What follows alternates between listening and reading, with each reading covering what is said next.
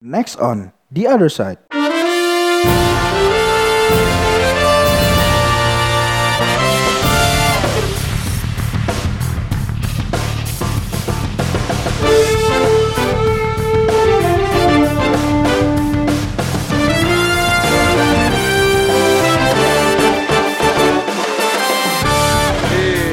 Assalamualaikum warahmatullahi wabarakatuh. Assalamualaikum warahmatullahi wabarakatuh. Aduh, udah episode 7 nih ternyata nih ya.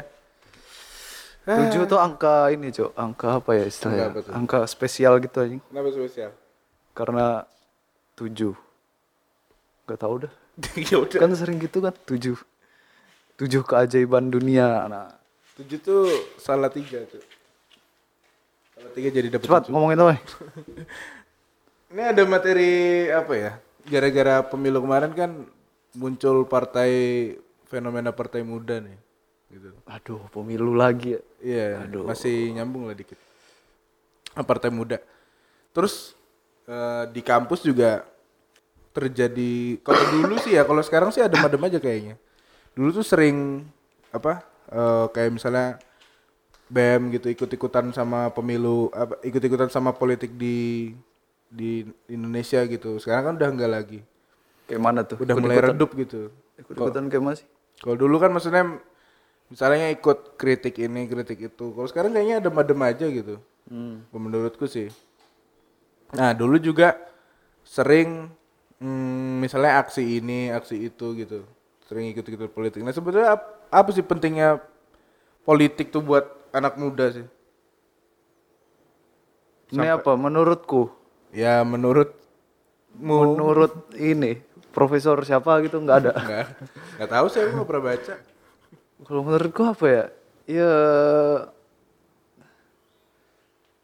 kayaknya bukan buat pemuda ya deh. Buat semua orang juga penting gitu sebenarnya. Iya, Kayak- semua orang penting. Tapi kira-kira kenapa sih? Ya kan berarti eh, manusia tuh berarti di- dimulainya dari pemuda gitu kan. Ya, setelah jadi anak-anak jadi pemuda terus eh, akan menjadi ke depan manusia gitu. Nah, kira-kira apa sih pentingnya gitu? Kenapa mereka harus peduli gitu? Ya karena mereka yang bakal megang itu barang ntar anjir. Pemerintahan gitu ya. Ya mereka yang bakal main di sono gitu loh. Hmm. Ya kan? Kalau yang sekarang iyalah masih banyak yang tua-tua sisa-sisa peninggalan Orde Baru masih ada main di situ. Ya kan? Ya penting lah buat anak muda sebagai yang bakal berperan masa depan gitu. Yang eh, ya yang berkecimpung di dunia itu di masa depan. Hmm. Ya kan nggak mungkin lagi orang-orang itu itu aja gitu kan. Hmm. Kalau kita lihat kan masih banyak sebenarnya elit-elit hari ini tuh yang juga udah sejak masa-masa zaman Orde Baru udah ada gitu loh. Ya kan? Dengan zaman yang kondisi geopolitiknya berbeda, tentu butuh cara berpikir yang berbeda gitu loh. Orang-orang yang dididik oleh geopolitik di zaman masa lampau, tentu cara berpikirnya cara berpikir masa lampau, Hmm.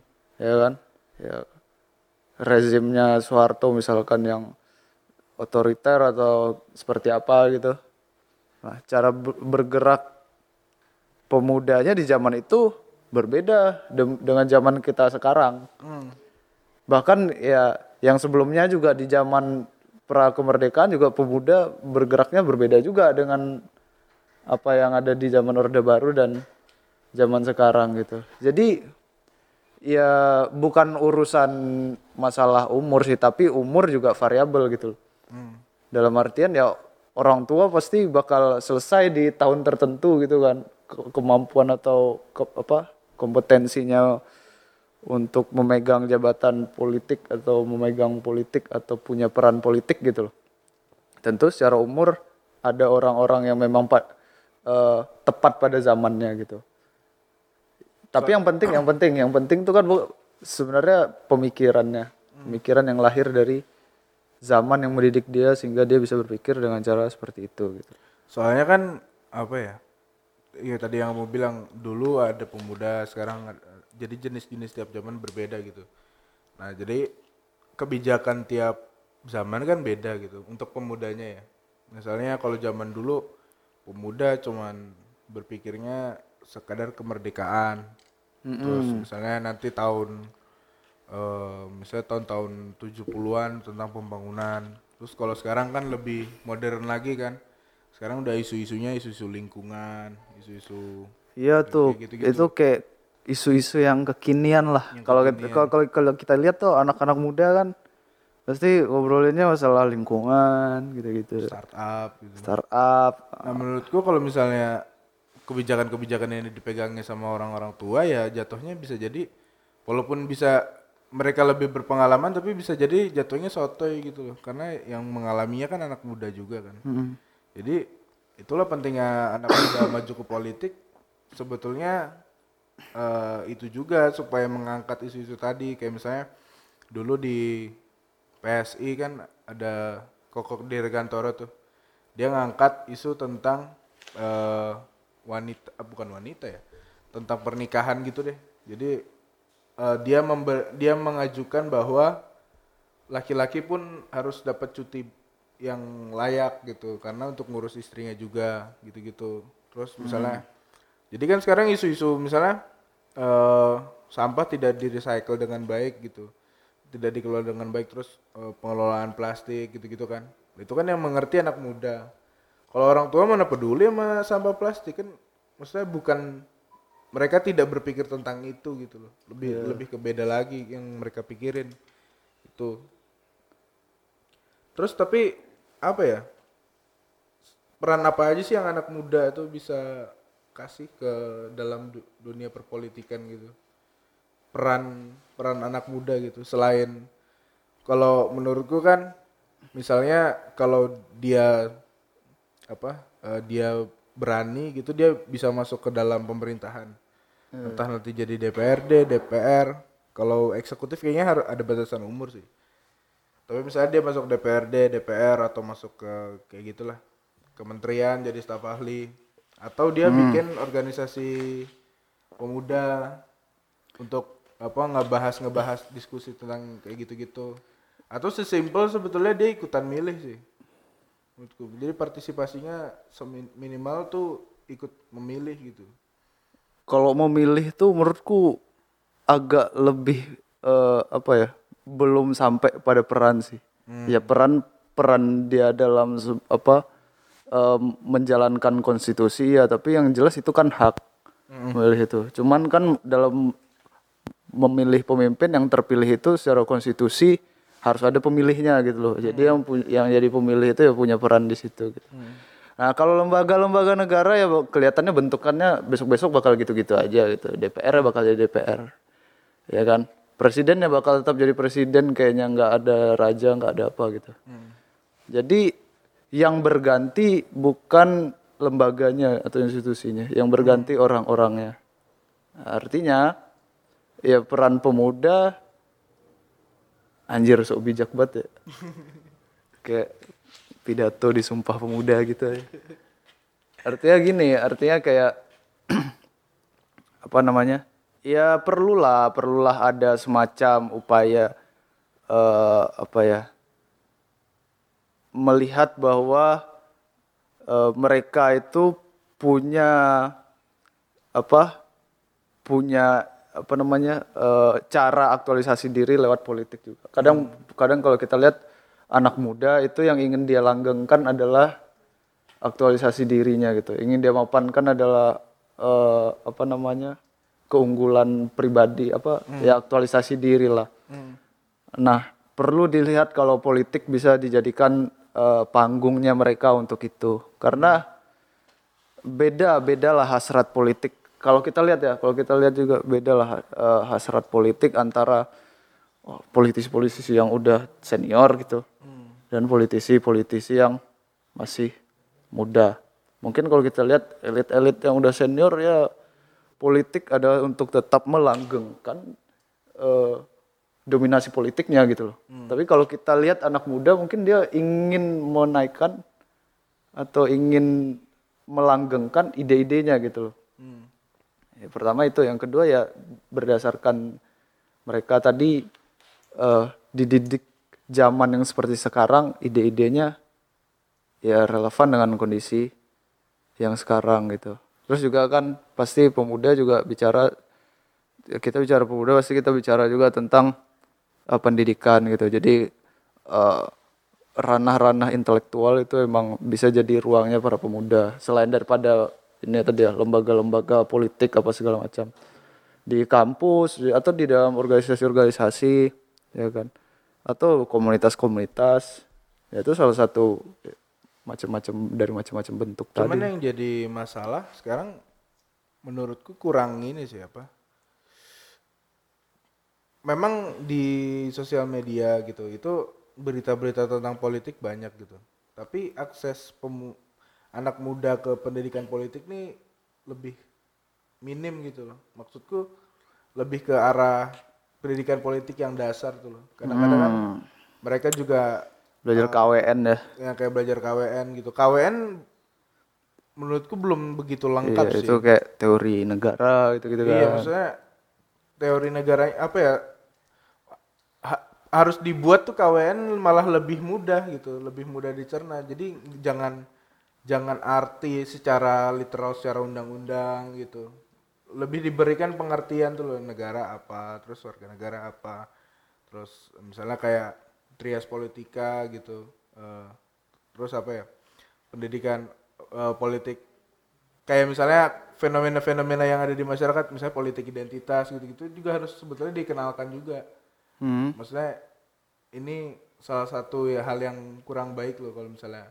Kan sekarang masalahnya nih politik identitas ini kan akhirnya mahasiswa disusupi nih oleh partai politik kan dengan politik identitas. Nah karena mahasiswanya nggak ngerti jadi dia menganggap hal itu tuh benar gitu. Hmm. makanya butuh pendidikan politik yang baik juga. Karena kan sekarang pilihannya kalau memang kamu suka politik kamu harus ikut misalnya lembaga apa eh, eksekutif gitu misalnya ikut bem ikut senat gitu itu pun nggak begitu diajarin tentang politiknya tuh loh lebih ke eh, apa namanya lebih ke mirip-mirip event apa jadi organizer juga gitu Iya. Terus gimana dong? Menurutku ini sih kalau tahu nih diperbolehkan atau enggak ya sama kampus ya. Malah organisasi ekstra kampus kan udah dilarang tuh sekarang eh, dilarang kampus. Nah itu malah dibiarkan masuk lagi tapi diberikan batas sama kampus. Misalnya kayak nggak boleh eh, pasang-pasang atribut gitu-gitu lebih ke kayak gitu. Jadi dan juga misalnya tadi organisasi ekstra kampus ternyata saya partai ya mereka juga harus harus berniat baik juga jangan jangan jangan politik masuk ke kampus tuh le- masuknya ke yang lebih politik praktis gitu tapi lebih ke ideologi nah di situ kan kayak misalnya kalau kamu jadi caleg gitu di caleg itu kan ada sekolah gubernur namanya sekolah bupati gitu jadi belajar jadi gubernur belajar tentang apa administrasi administrasi gitu-gitu terus sekolah wali kota Oh iya gitu. iya Jadi, iya. nah dengan dengan mahasiswa memahami itu nanti kalau dia pun pengen kritik pemerintah akhirnya kritiknya tuh bisa lebih tepat sasaran tuh loh Hmm. lebih detail gitu loh Sebetulnya menurutku ya nggak terbatas pada mahasiswa aja sih. Pemuda-pemuda yang yang terutama misalkan juga selain mahasiswa, pemuda-pemuda di desa tuh. Mereka juga perlu ngerti tentang politik itu seperti apa gitu loh. Sebenarnya itu kayaknya pendidikan politik yang lebih kepada melihat apa ya pol- politik secara dalam prakteknya gitu loh. Kalau kita belajar KWN atau belajar masuk masuk visipol jurusan politik pemerintahan itu kan mungkin teori politik atau segala macam Eh, kasus-kasus yang memang lebih kepada permasalahan-permasalahan substansial dari politik itu sendiri gitu. Tapi bagaimana menjalankan politik gitu kan? Hmm.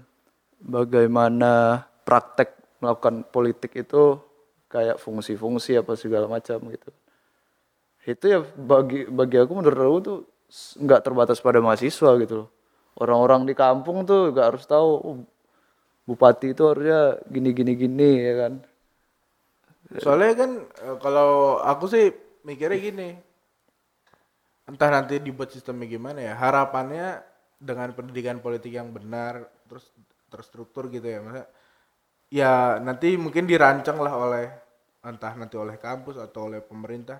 Apa sih eh, ilmu-ilmu politik dasar yang harus diketahui tiap orang gitu? Misalnya eh, tentang tadi misalnya dasar-dasar trias politika terus negara itu apa warga negara apa. Terus misalnya eh, minimal dikasih tahu skema pajak tuh gimana gitu gitulah yang yang apa yang dasarnya. Nanti harapannya yang mahasiswa ini juga ngajarin ke desanya gitu. Atau misalnya diselipin di program KKN kayak gitu. Harapannya sih dari situ sih. Karena aku mikirnya agak susah juga kalau jadi program nasional gitu. Misalnya pemerintah masuk ke desa nanti diprotes lagi dikira kenapa kan? Nah, mendingan dari kampus tadi. Kampus tadi kan tempat istilahnya tempat meneliti tempat akademik tempat berpikir gitu nanti mahasiswanya yang menyebarkan gitu ke desanya masing-masing Eh, sebetulnya yang paling dekat itu harusnya ya ini sih. Mungkin kalau di kurikulum dimasukin ke kurikulum agak aneh ya. Kita melakukan praktek politik dan itu diberlakukan bagi semua disiplin ilmu gitu. Agak ribet juga gitu loh. Ya kan?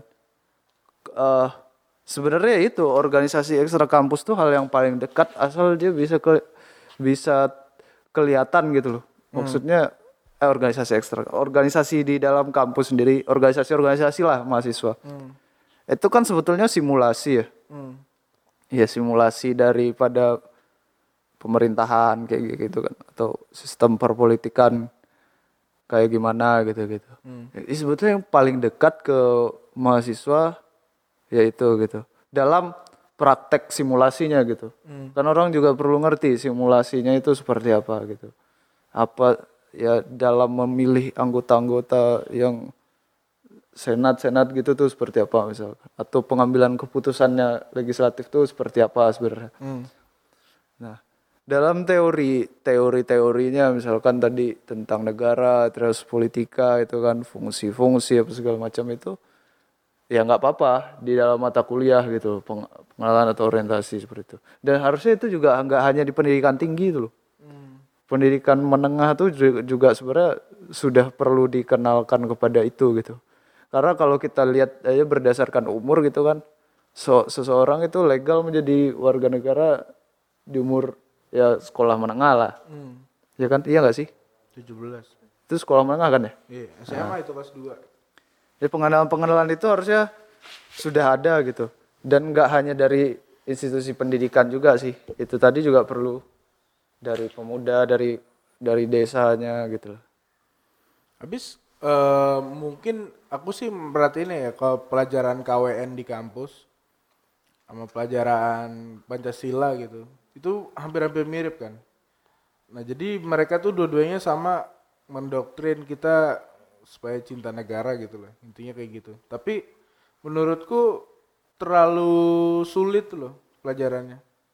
Maksudnya dalam arti memang nilainya gampang, tapi kayak malah kalau terlalu sulit tuh orang susah paham tuh loh.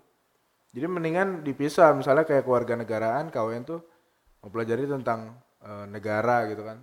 Tapi lebih narasi yang diajarkan tuh lebih dipermudah. Kalau Pancasila mungkin tentang nilai-nilai dasar negara gitu. Jadi orang tuh bisa paham oh ternyata pemerintahan tuh begini jalannya gitu. Oh ternyata politik tuh pentingnya di sini. Oh ternyata kalau aku mau bikin undang-undang harus begini. Eh, yang yang yang yang yang bikin susah tuh kayak gimana misalnya? Saya terlalu teori-teori menurut ini, menurut itu gitu. loh. Kan nggak semua orang pengen kayak gitu kan.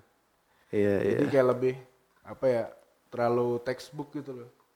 Malah mending lebih ke diajarin mekanisme-mekanisme gitu atau misalnya eh, ke bukan keuntungan ya. Ya itulah tentang apa namanya? Enggak maksudnya kayak pola apa cara berpikirnya kan pasti diajarin juga gitu. Bukan diajarin sih dipancing gitu. Misalkan ya enggak hanya teori menurut teori menurut si A si B aja sih.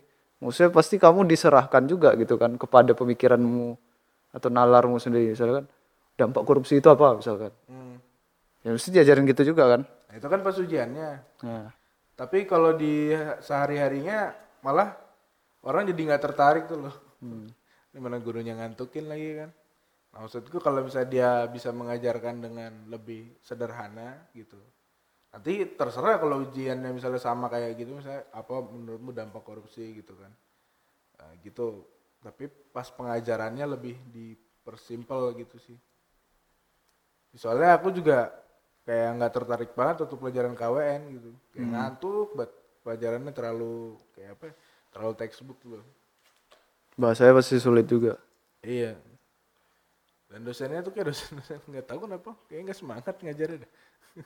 Ya, jadi eh, kalau dalam kurikulum ya memang kampus bisa menyediakan itu harusnya ya kan? Pendidikan pendidikan bukan pendidikan mungkin pendidikan politik sih tapi dalam satu ruang yang lebih luas lagi ya kan? Pendidikan negara gitu loh.